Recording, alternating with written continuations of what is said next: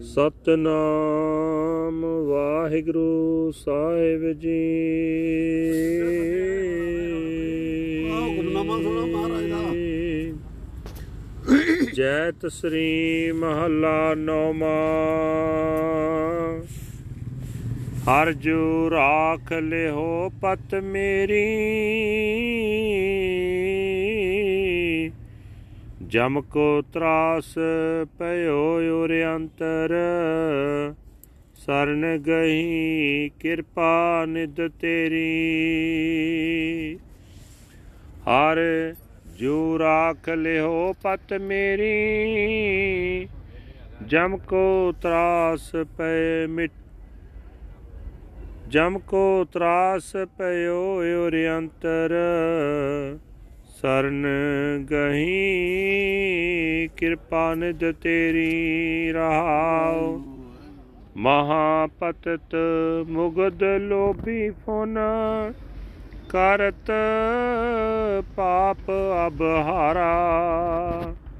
ਪੈ ਮਰਬੇ ਕੋ ਬਿਸਰਤ ਨਾਹਿ ਨਾ, ਤਹ ਚਿੰਤਾ ਤਨ ਜਾਰਾ। ਕੀਏ ਪਾਪ ਮੁਕਤ ਕੇ ਕਾਰਨ? ਦਹ ਦਿਸ ਕੋ ਉਠ ਧਾਇਆ। ਕਟਹੀ ਪੀਤਰ ਬਸੈ ਨਿਰੰਜਨ ਤਾਕੋ ਮਰਮ ਨਾ ਪਾਇਆ। ਨਾਹਿਨ ਗੁਣ, ਨਾਹਿਨ ਕਿਛ ਜਪ ਤਪ ਕੌਣ ਕਰਮ ਅਬ ਕੀਜੈ? ਨਾਨਕ ਹਾਰ ਪਰਿਓ ਸਰਨਾਗਤ, ਆਪੈ ਦਾਨ ਪ੍ਰਭ ਦੀਜੈ। ਨਾਹਿਨ ਗੁਣ, ਨਾਹਿਨ ਕਛ ਜਪ ਤਪ, ਕੌਣ ਕਰਮ ਅਬ ਕੀਜੈ? ਨਾਨਕ ਹਾਰ ਪਰਿਓ ਸਰਨਾਗਤ। ਆਪੈ ਦਾਨ ਪ੍ਰਭ ਦੀਜੈ ਵਾਹਿਗੁਰੂ ਜੀ ਕਾ ਖਾਲਸਾ, ਵਾਹਿਗੁਰੂ ਜੀ ਕੀ ਫਤਿਹ।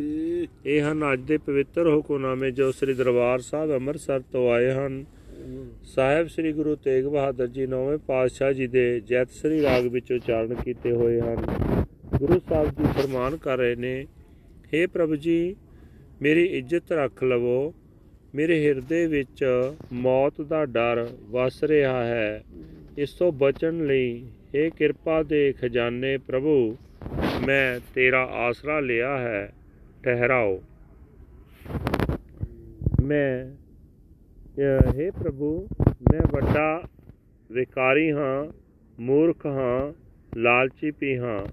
ਪਾਪ ਕਰਦਾ ਕਰਦਾ ਹੁਣ ਮੈਂ ਥੱਕ ਗਿਆ ਹਾਂ। ਮੈਨੂੰ ਮਰਨ ਦਾ ਡਰ ਕਿਸੇ ਵੇਲੇ ਭੁੱਲਦਾ ਨਹੀਂ। ਇਸ ਮਰਨ ਦੀ ਚਿੰਤਾ ਨੇ ਮੇਰਾ ਸਰੀਰ ਸਾੜ ਦਿੱਤਾ ਹੈ। हे ਭਾਈ, ਮੌਤ ਦੇ ਇਸ ਸਹਿਮ ਤੋਂ ਖਲਾਸੀ ਹਾਸਲ ਕਰਨ ਲਈ ਮੈਂ ਅਨੇਕਾਂ ਹੀਲੇ ਕੀਤੇ ਹਨ। ਦਸੀਂ ਪਾਸੀਂ ਉੱਠ ਉੱਠ ਕੇ ਦੌੜਿਆ ਹਾਂ।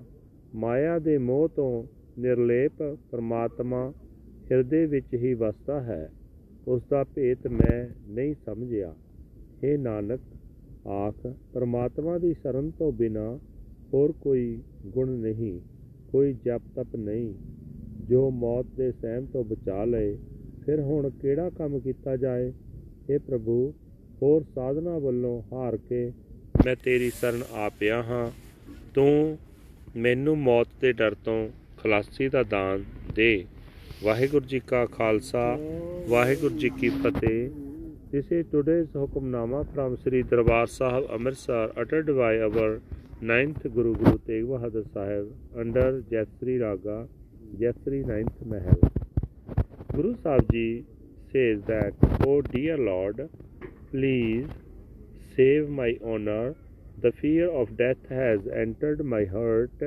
I cling to the protection of your sanctuary. O Lord, ocean of mercy, pause. I am a great sinner foolish and greedy, but now at last I have grown weary of committing sins. I cannot forget the fear of dying. This anxiety is uh, consuming my body. I have been trying to liberate myself, running around in the ten directions. The pure, immaculate Lord abides deep within my heart, but I do not understand the secret of his mystery. I have no merit and I know nothing about meditation or austerities. What should I do now? O Nanak, I am exhausted. I seek the shelter of your sanctuary. O God, please bless me with the gift of fearlessness. Waheguru ji ਕਾ ਖਾਲਸਾ ਵਾਹਿਗੁਰੂ ਜੀ ਕੀ ਫਤਿਹ